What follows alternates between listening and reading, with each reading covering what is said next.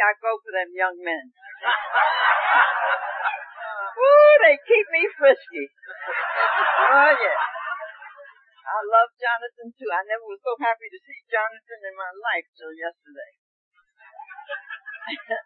I want to say good evening to each and every one. My name is Liz. My anonymity is shot to hell. but I don't run around telling who's in AA and who's not in AA. That's something I. I want to take this opportunity to thank every living one of you that are here this evening. You light up my life. You are the ones that have given me hope to carry on in this new life. This has been a reunion for me. I'm meeting people this weekend that I haven't seen in 20 years, 30 years, and whatever. But it's been so beautiful. I want to thank the committee, Liz and all, for inviting me back again. I do try to carry a message. I am very serious about Alcoholics Anonymous. And the gentleman that he was talking about Bill Wilson, the co-founder of AA. I had the honor and privilege of speaking for his 28th anniversary and 2,700 people that night. And Bill presented me with the big book. That's why I can scream at the girl just got the book. Use it. Use it. Don't just read it. Use it. Live by it. Bill wrote in that book to me, Dearest Liz, you are a magnificent demonstration of all that is Alcoholics Anonymous. Affectionately yours, Bill. My pages are turning brown, but it's all right. It's still my book. my book. Because he wrote that in 1950. I had 10 years on that. I got 55 books over 16 this week. Nothing to do with that. Now they do it so completely different. I'm glad I made it when I did. But I really am. Uh, I came into AA at the age of 31. And now I'm 82. And a swinging age.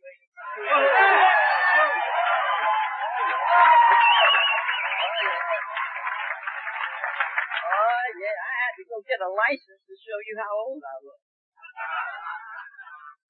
They didn't believe me. But I came in July the 11th, 1952, and I've been here ever since. And I don't plan to go anywhere. My granddaughter said to me the other day, over 50 years and you're still making them meetings. I said, see you, baby. and walk right out the door. Don't explain what I'm doing. I cannot tell her, but I can tell you. I'm not cured. Alcoholism is still going on inside of me. I will never be cured. And thank God I know I live just for today. Just for today. And then I had to grow into the awareness of now. What I'm doing right now is the most important thing in my life. Is trying to give it away to keep it and give it away to keep it and to receive the blessing. And as you can see, I, I live by this miracle. I am a miracle in this fellowship. I've been through hell and back, and I still stay. I don't tell you keep coming back. I say stay. Stay. Stay through it all, because it does pass. And I know it passes. It gets better. It gets so good it scares the hell out of you. And I notice that most of you don't know how to handle that good. You blow it every time. Jesus, please say, attitude plus gratitude will equal your recovery. Find one thing a day to be grateful for. It's just getting up and saying good morning instead of, oh God, it's another morning. I used to hate to see another day. I'm going to start now because here I, I get off the tangent. I hope I've thanked everybody who's been so beautiful with me this weekend. I'm not going to start names. And speakers are just, you all, where's this John man? Where's John? Raise your hand, John. God love you because I do. I do. Thank you. You see, you gave me an insurance policy that I had to stay sober and well to be here. I can't go nowhere if I'm sick, John. I got to stay home. I had three years ago. I had a stroke, and and uh, I went in a coma even, and I had to get my granddaughter and my daughter to call all the bookings. I'm booked right now into 04 like crazy. There's not enough of me to go around. And I've been turning some down, which I've never done in my whole life. I've never said no to anyone who asked anything of me. I was taught that. I was taught we do not say no. We can do together what I can never do alone. So you are my life. You are my life. I'm 82. And you're my life. You've given me life. And I told him I was in Corinth before. I said, I can be home all so down and low. And the minute I get up and get to a meeting and I meet these young dudes, I come alive. I just come alive. That's how I fell in love with this Jonathan yesterday. Mm. I, and I had to back up off him because I said, I'll frighten this kid to death. I had to back up off Jonathan, but I do know I love him. Look at him. Woo! Lord have mercy.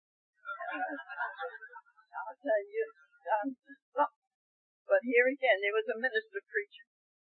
He said, if you drink alcohol, you're doomed to die and the little old lady down front. She said, Amen.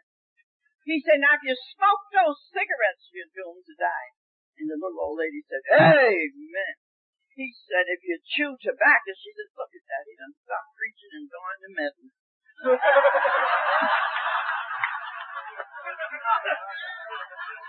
That's one I got on you this time.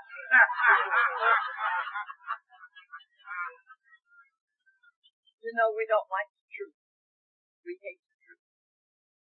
But this is one to tell you if you can face the truth, you'll be set free. And it's so nice to be free, free at last. Thank God Almighty I'm free at last. You know, Martin Luther King went to the top of the mountain. Liz has been through the mountain. I've been right on through it. Really have. I picked up my first drink at 12 years old. Stone alcoholic. Don't ask me about no social drinking. I don't know. I don't know about crossing any lines. I've seen a hell of a lot of lines. and I, I remember so clearly that when I'd get home, I'd look at my ceiling right away to see if it was my ceiling. Thank God it was mine. Sometimes, sometimes. I don't have to be honest about that. And so here again, my mom made rice wine out of ingredients from the welfare. And she made it in large crockery. She left myself and a little girl named Marion to sieve this rice wine through cheese oil. Now Marion sieved and sieved two drinks and she went home. Honey, I sieved and I sieved. I sieved and I sieved. I'm only 12 years old, Ben, and I'm sieving and sieving. And I sipped and sipped and I put on a drum. I listened to my mom lecture to me all night long. I had the nerve to go out in the street the next day and shake my little self and tell my friends, whoo, what a ball I had. I don't even remember what the hell happened.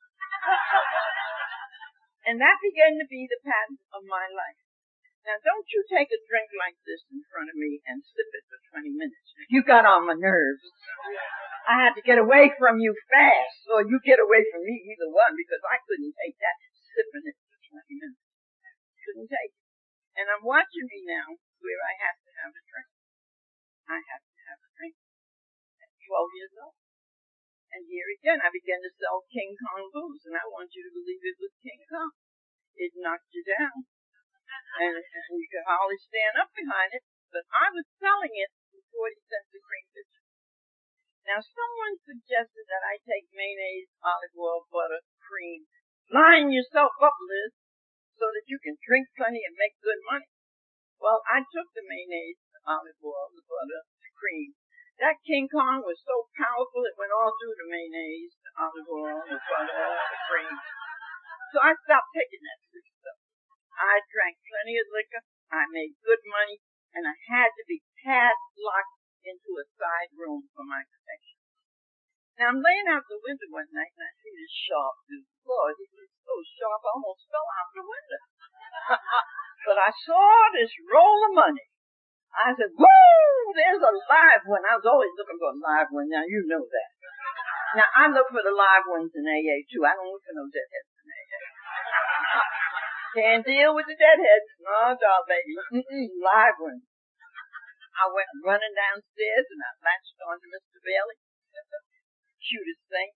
Had this roll of money. Five dollar bill around a lot of ones. but who cared? He's cute. So I started uptown Manhattan. So I went down to the lower east side. I gave everybody a play down there so they could come up and give me a play. Now you cannot tell me I'm not a woman at 14. Because I'm drinking, I'm partying, I'm hanging out. So I asked my mother if she would fine for me to marry him. He's ten years older than myself, and she says, oh no dear, over my dead body. She said, that man will have you out in the street, and you'll live a terrible life with him. She should have shut her mouth. Because the more she told me I couldn't have him, the more I was going to show her I was going to get him. And Mama Mary, that's what I did. I got him. And he had to cry. He cried through the whole wedding ceremony. and he never stopped crying till he went home with the Lord. Because that was a sorry day for that man when he said I do to Liz over. Oh God. I came back to New York with the marriage license and I'm saying no more mama, no more neighbors. I'm going to take over New York now because I got a marriage license. Now, I'm 82. Could you picture when I was at 17? Woo! Woo! I'm going to tear up New York. I got here and I had to have a drink to wash, to iron, to cook.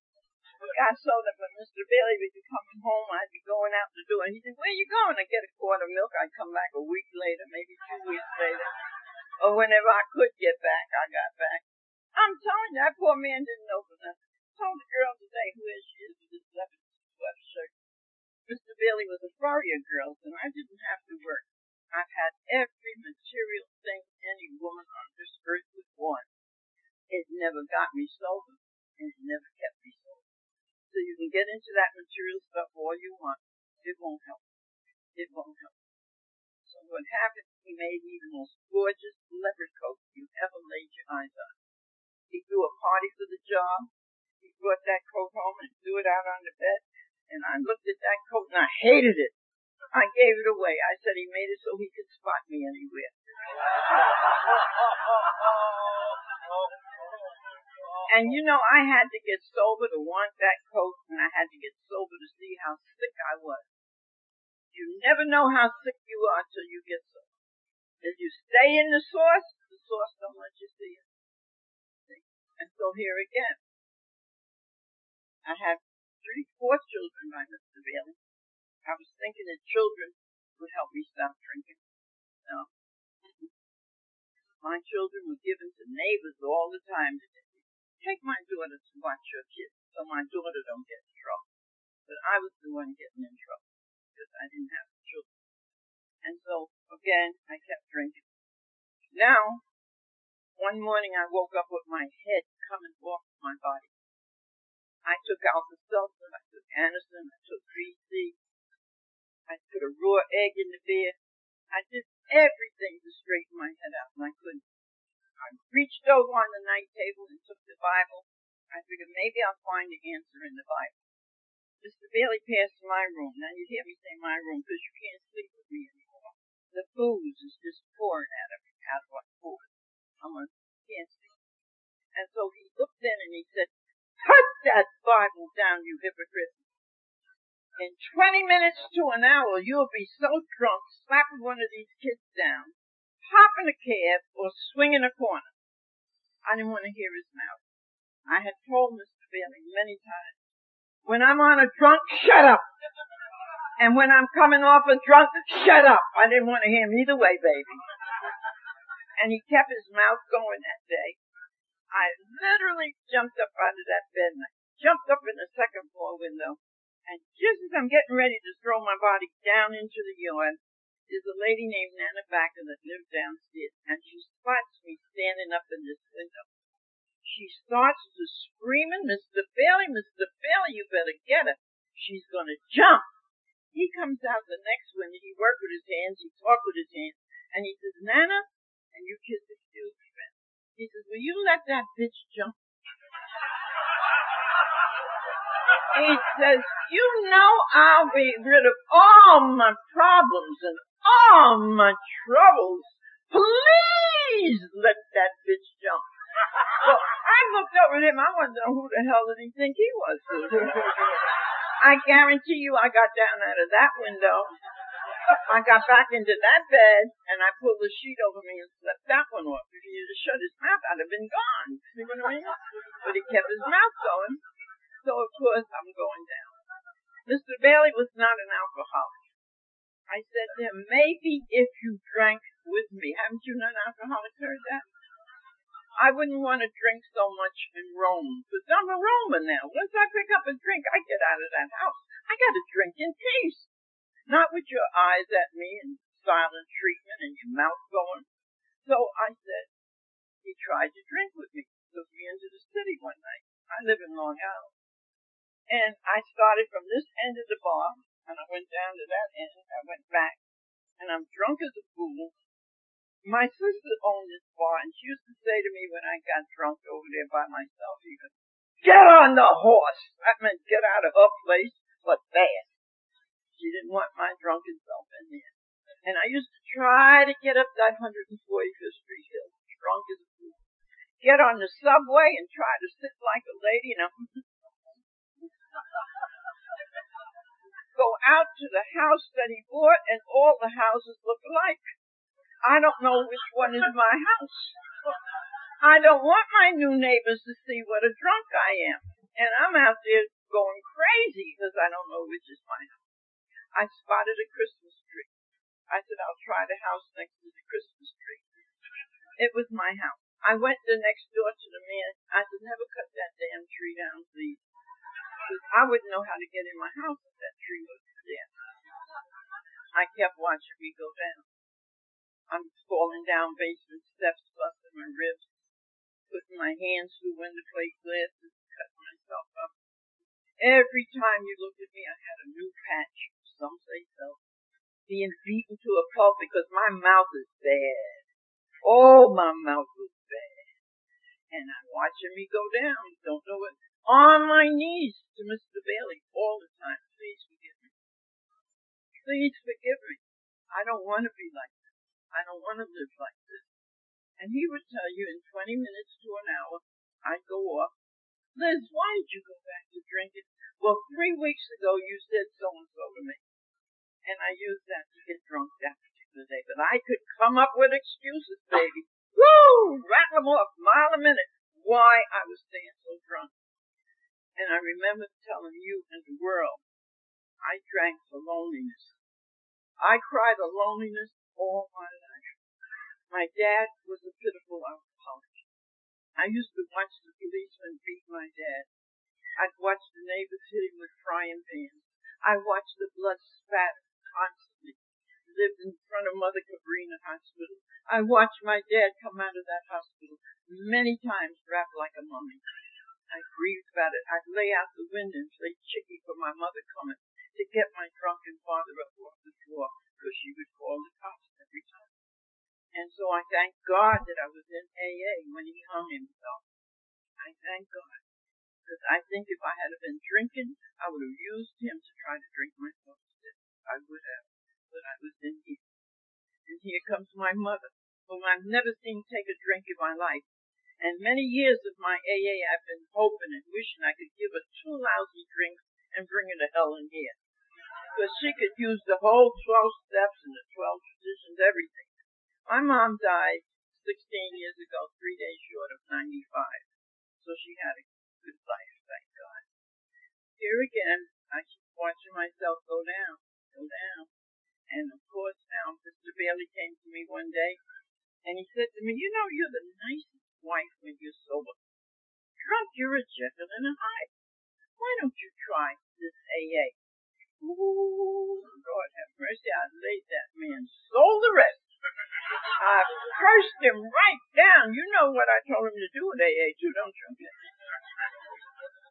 And I told him what to do with it, and you know what was nice about it? He walked away from me And he never mentioned AA again. Because if he had beat me with AA, I'd have never made it. My nature wouldn't let me make it. That's why AA said we attract you, we don't promote you. And I stand up in Brooklyn a few months ago and I and if you see what I got, you what I got, and some guy winked at me. I said, man, I ain't talking about that stuff. Let me reverse this thing. Let me rechange it around here somewhere. But you see, thank God he did not beat me with AA. I never made it. And so I drank for another eight to ten months after we left that seat. I'm going to inject this in here right now. Anytime you go to an AA meeting, I don't care who you are, you will never, never drink and drugs and peace again. Because you have walked into the solution for your life. And don't complain about a lousy hour at a meeting. I didn't complain when I was sitting on that bar stool and in them booths drunk. How many hours had I lost? waking up in basements and abandoned buildings. Mr. Bailey bought me two beautiful homes. Where was I sleeping? On Liberty Park bench. That's where I lived. With the booze put me there. I couldn't go home. You know why? The guilt and the remorse would kill me over and over again. Over again. And people used to pull me up on the carpet. Why do you drink the way you do? Why do you act the way you do? And like I said, I had excuses. I had excuses but I didn't know anything about alcoholism. I never heard that word. All I knew was what we chipping in for, man, and what we gonna drink today. That's all I knew. I didn't know anything else when I got here. Never heard sobriety? What's that? Never heard about that out there. What are we drinking? What are we chipping in? And I was drinking everywhere that there was a drink. One day a girl invited me around to her house and I drank and ate up her husband's dinner. And as I'm getting ready to come home, she said, you know, you ate my husband's dinner. I said, well, I'll fry your chicken and hand it over the fence. Girls, don't you ever fry a frozen chicken drunk. Please. I knocked the grease over and burned up both of my legs. Had to go to the hospital every day to have them treated. Don't fry a frozen chicken and here I'm watching me go down. I'm watching me go down. And finally what happened one day, a lady was coming to sell some insurance for the house. I'm now drinking with the guys at the VFW Hall on 110th and Merrick Road. Hard two-fist drinkers. That's who I loved. Right there with them. And one of them called me up on the phone. And I heard his voice and I banged the phone down He called me back the second time. I said, man, don't bug me. I'm expecting a lady to come here. I haven't seen her since I'm eight years old. I really want to see her. Because I know me now. I know once I go out there and I pick up that one drink, I'm gone. I don't know where I'm waking up. What's happening? And I think you're lying on me when you tell me I did this and I did that. I couldn't have done that. Got sober. No, you weren't lying on me. And so I went to the store and I came back. He called me the third time. He said, Liz, hop a cab. I'll introduce you to the people. I'll put you in a cab and I'll send you back to your company. I figured, let me do this because he's going to drive me up a wall today. He's not going to let me stay in here. And I got in the cab and I went over there and the booze started lining up, the jukebox is going, and I'm singing, you always hurt the one you love. The one you don't want to hurt. Oh, give me another drink. Another drink. Smile if you're happy. Give me another drink. I told you I'm 82 and I haven't seen that lady till yet. I forgot what the lady looks like. I woke up in one of my son's twin beds. Now, please don't ask me how I got in that twin bed because I can't tell you. I really don't. I really don't. And at the foot of this bed stood my mom and Mr. Bailey. And my mom's got her head just going and she's screaming to the rooftop, somebody done done something to her. Somebody done done something to her. And Mr. Bailey got his head going. And he's saying, no mom, no mom, nobody's done anything to her. She happens to be a very sick girl. Well, my name was Bitch. So when he said girl, something went all over me. I got up out of that bed and I went to the basement of the house. Stayed in the basement for two days praying to die. I wanted out. I wanted out. And I looked at my oldest son, who was 12 years old at the time, sitting there with a book. I said, Richard, I can't live like this. This is not the way I want to live. I'm going to go up on the Long Island Railroad. I'm going to jump in front of a train and I'm just going to end it all. And I started to screaming like I've never screamed in my life. And the big book tells you this. He could and he would if he sought.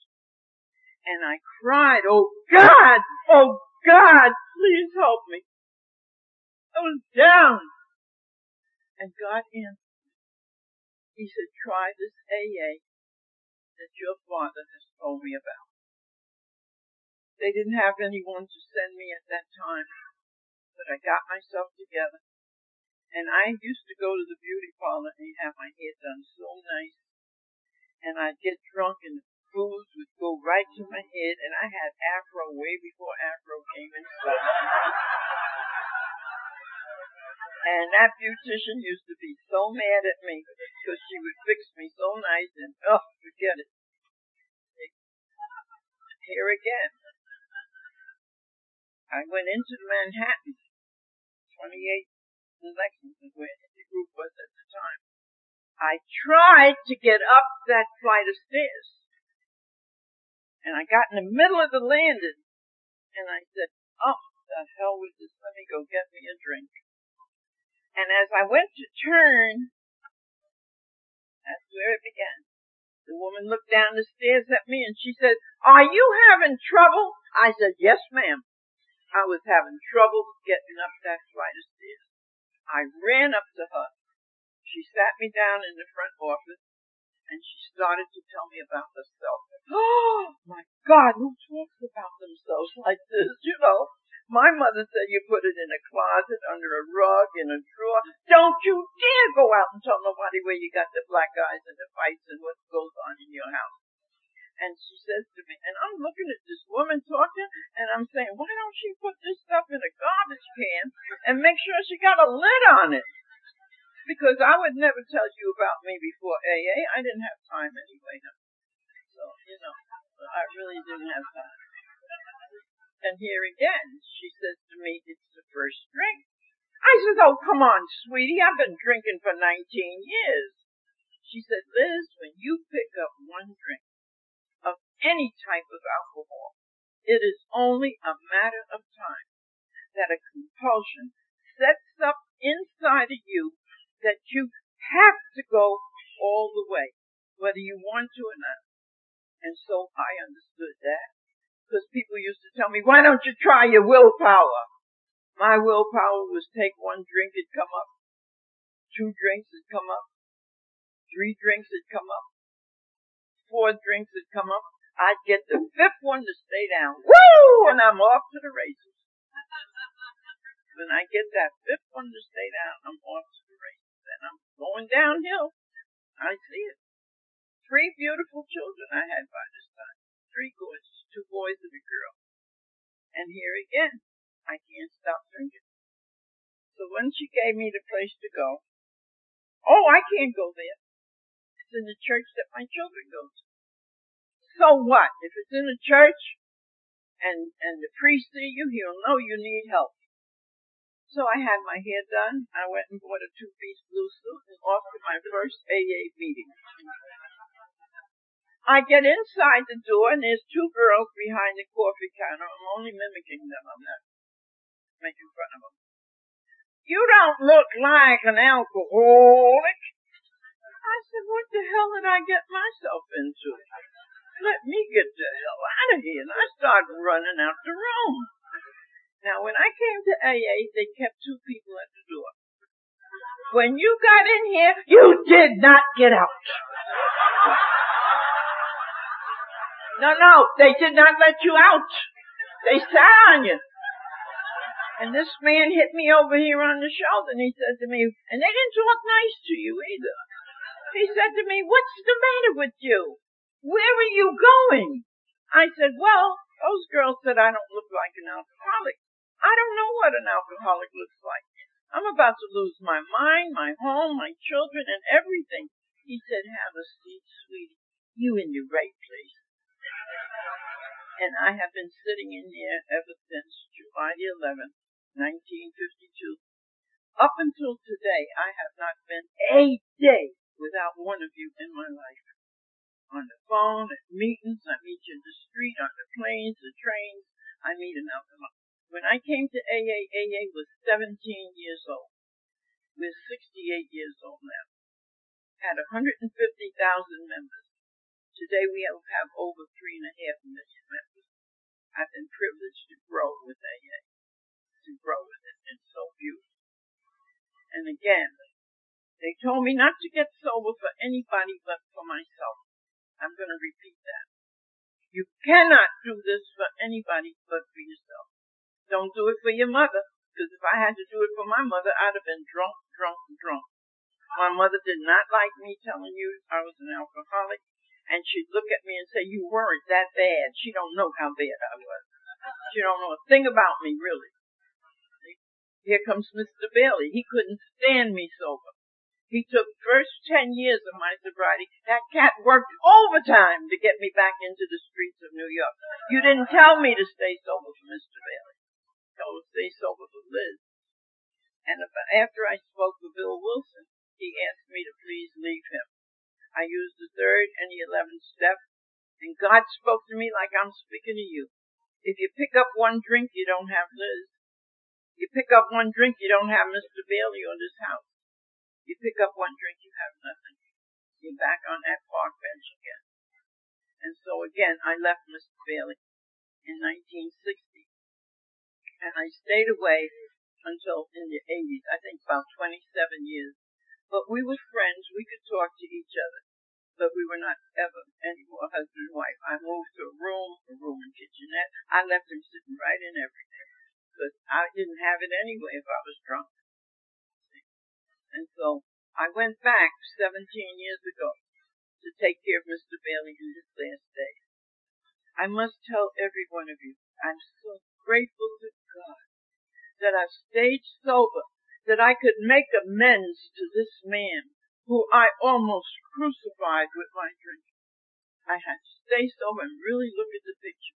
Because the crap that he took out of me, I would have never taken it out of nobody. No, I would not have. But he took it. And I was privileged to go home, back home to take care of him. I went to the hospital to see him. And he said to me, take my hand. And I took his hand. He says, you know, Liz, I want to thank you for saving my life. He said, I'd have been gone a long time ago if it hadn't been for you. He said, I really love you. And I screamed. I scared the patient in the next bed. And I said, he said, thank you.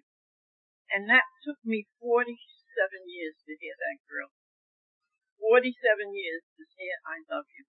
And you know what? I've got it before he left here. Thank you, Jesus, for that. I really do. That I could go. We can do nice things with our sobriety. Nice things. And so again, my oldest son still hates my guts. He let me know that he will never forgive me or forget me. So when David was speaking last night, David was whipping the hell out of me sitting up here in the front. Because I've lived everything that David has said. And this son, my grandchildren want him to speak to me. The one that's 30 some years old, she said, my grandmother is a lady. I want you to speak to her. He said, I'm not ready for her yet. 51 years, he's not ready for me yet. And it's okay. It's okay because you know why? I found a God in AA that I didn't have before. And the God that I found has forgiven Liz Bailey 70 times seven. So any man, woman, or child want to hold my past over my head has to be their problem. It is not mine. Because I know I have been forgiven. I couldn't have had this life. I've had nine operations in 41 years. I've been to death's door nine times. He keeps bringing me back. He keeps bringing me back. When I think I'm gone, he's got me back. I went up and had three operations in six weeks. The doctor said to me, you have cancer. I'm going to give you six months to live. I said, you're not talking to me like that.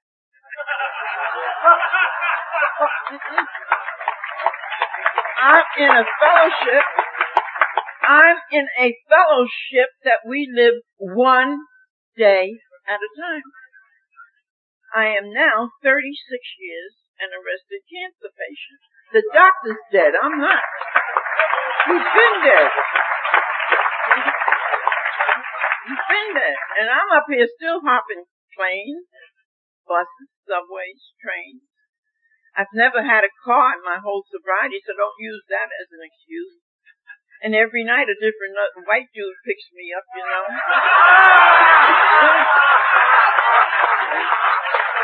And I upset my neighbors to the hills. My neighbors are very upset with me.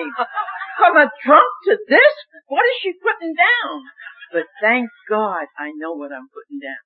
But I must never forget the days that I didn't know what I was putting down. I must never forget those days.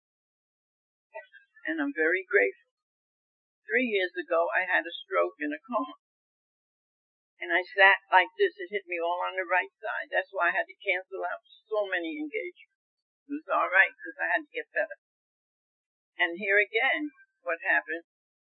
One night I was so sick of doing this with the hand and the leg I turned on the radio and I love jazz. I love music, period. And I start jazzing with this thing. Jazzed it right away, honey. I don't have no stroke no more, you see that? It it didn't disfigure me, it didn't do anything to me. There's a God, there's a miracle. This is a miracle that I'm talking about. Cause I don't have to be here. Don't have to be here. He keeps bringing me back. And I'm gonna keep being of service to him. When God tells me to do something, I do it. When I don't listen to Him, that's when I'm in trouble. Told me don't go out one day, and I said, no, I want to go out. I want to pick up my new glasses, and I want to get some makeup. Because I put a little paint to make me something that I hate. You know that all. And, and, uh, here again, I go right out. Don't listen to what God is telling me don't go out. I had just come off a week's retreat. Went out there and got robbed got robbed. I said, good for you, because you didn't listen. Thank God you got your life. Because the next day on the TV, a girl got stabbed in the subway being robbed. See? I had a son. I had a son named Dennis. I loved Dennis. He was an alcoholic and an addict. And I used to say to him, Dennis, the right road may be hard, but you'll be the winner. And it's nice to be a winner. It's really good feeling to be a winner. Even my baby who won that money and this one here too, two of them together. They're winners. And here again, I said the easy road, the price is heavy. And you know, he was shot and killed at two o'clock in the morning between two houses in Flatbush. I didn't have to take a drink about that. Isn't that wonderful? Well, I used to drink for every God-given thing. Happiness, sadness, all kinds of stuff I drank for. My father hung himself. My son shot and killed. I had an alcoholic sister. I said to her, get away from mama. Mama's an enabler for you to stay sick. Move into a room if you have to. She left me standing on a corner and never seen her anymore till I looked her in the casket. She went into Manhattan and jumped 30 floors left five beautiful children. They're in Texas. Texas. They didn't have to pick up a drink. I haven't had to pick up a drink for any God-given reason. And there is no reason for you to go back to drink. You can't give me a good one. The other day my doctor said to me, Miss Bailey, do you go to senior citizen? I said, oh no, no. She said, why not? I said, I can't take the moaning and the groaning. I don't. I don't. I love them young people. I come in here for here.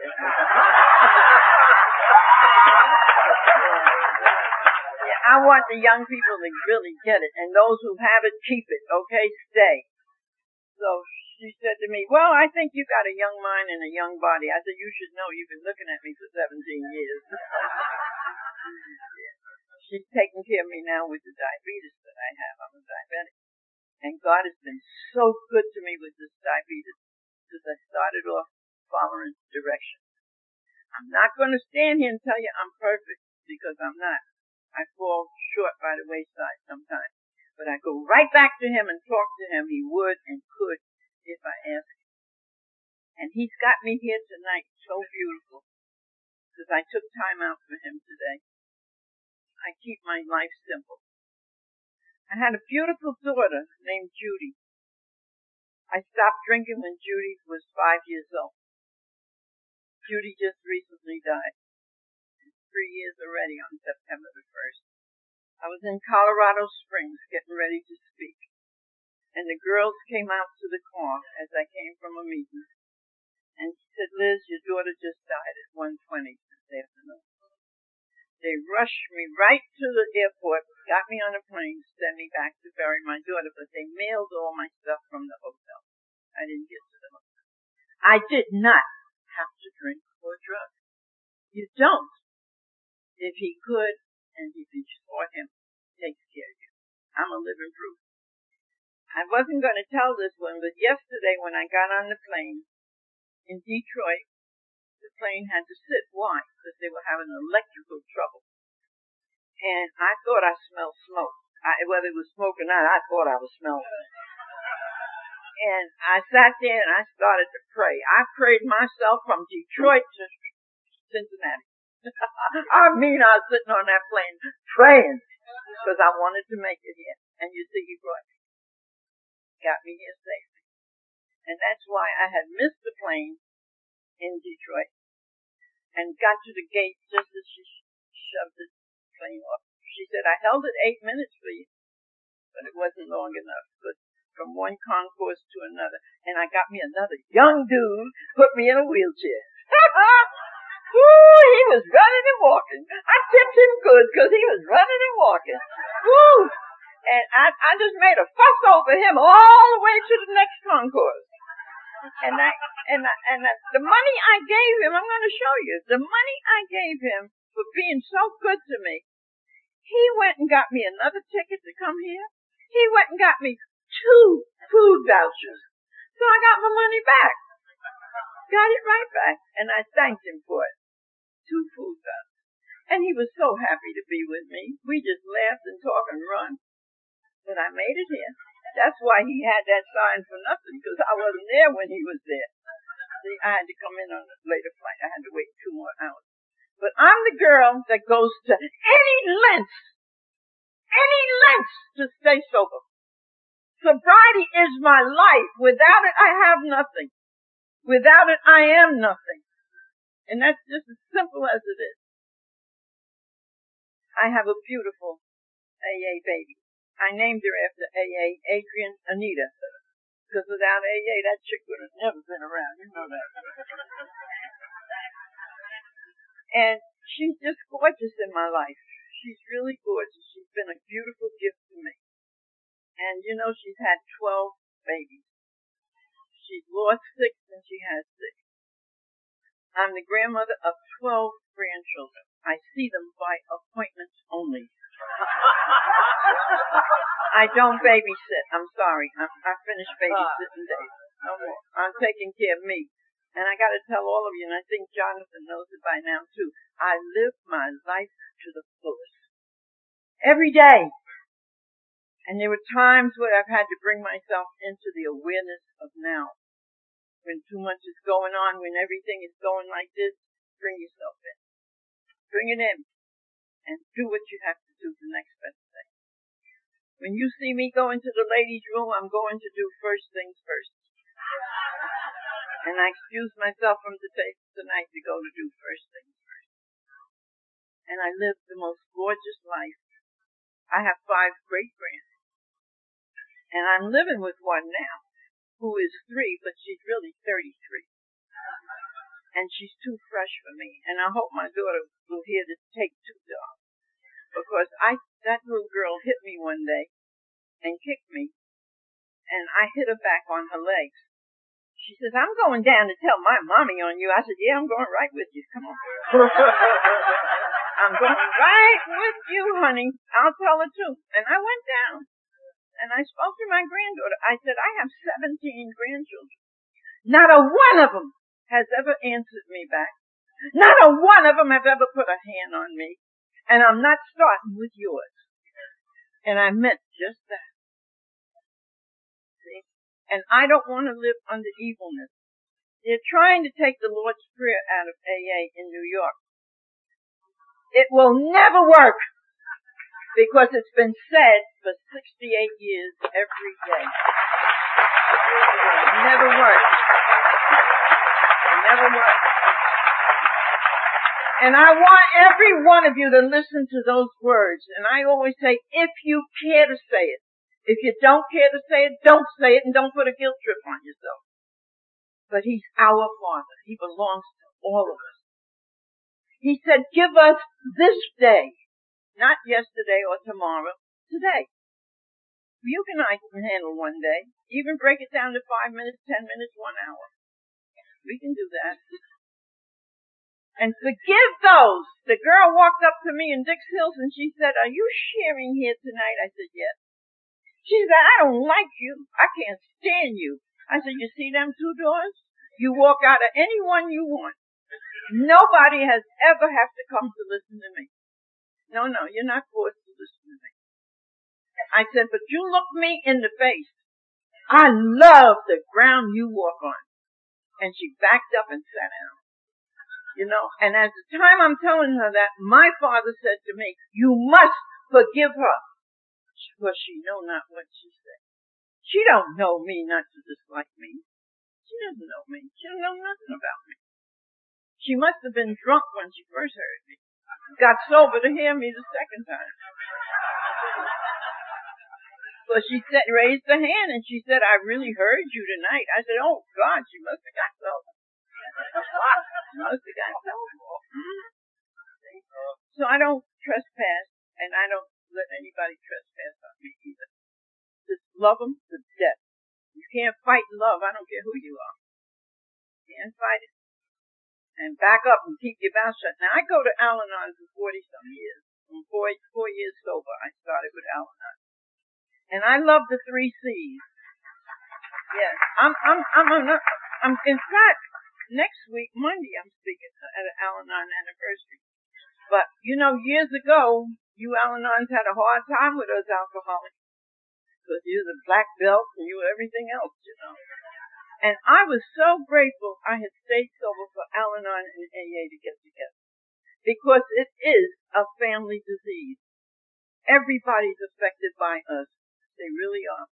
I hope I'm not putting lights out. Yeah, okay, baby. Al-Anon says you didn't cause it. Listen to that. You can't cure it. And you can't control it. It's called the three C's. So that you can have a good life in this AA program in Al-Anon. It is a family disease. I love Al-Anon too because it says M-Y-O-B. Mind your own business, Liz. And I got enough of my own to mind. Taking care of me mentally, physically, and spiritually. That's a big enough job for me. I don't have to get into your business. I have many, many sponsees, and I'm glad you start to call them sponsees. We used to call them pigeons. And I hated that because pigeons crap on you. I did. I hated that. And I also never want to hear anybody who will tell me, I fired my sponsor. You didn't hire nobody in the first place. do mean fired? And if you get rid of a person, do it with love. Don't, don't do it with no hate or malice. Everybody's not good for everybody. I'm not good for everybody. I know that. Because I will speak truth. I can't speak to please you and hurt me. I'm sorry. Can't do that. And we don't like the truth, as I said from the beginning. Every one of you have been so beautiful. Again, you light up my life. Again, thank you for being in this room tonight. Because you know I'm really living one day at a time. I'm going back up in that plane tomorrow, and the perfect love of my God casts out all fear. I don't walk around fearful. When the buildings went down in New York, oh Liz, I know you're not flying anymore. No, baby, I'll see you later. I'm hopping plane tomorrow. I get right up there with my faith. I have grown into a deep faith. And you can too. Not spiritual, not religious. Don't mix me with religion. Because you have all types of religion. AA is spiritual. The love and care and sharing with one another is highly spiritual. So give of yourself somewhere to someplace, sometime. Find something to do with yourself. Now see, at 82, I plan to keep my motor running because I don't plan to become senile. I'm sorry, Mama Mary. I really don't. I don't plan.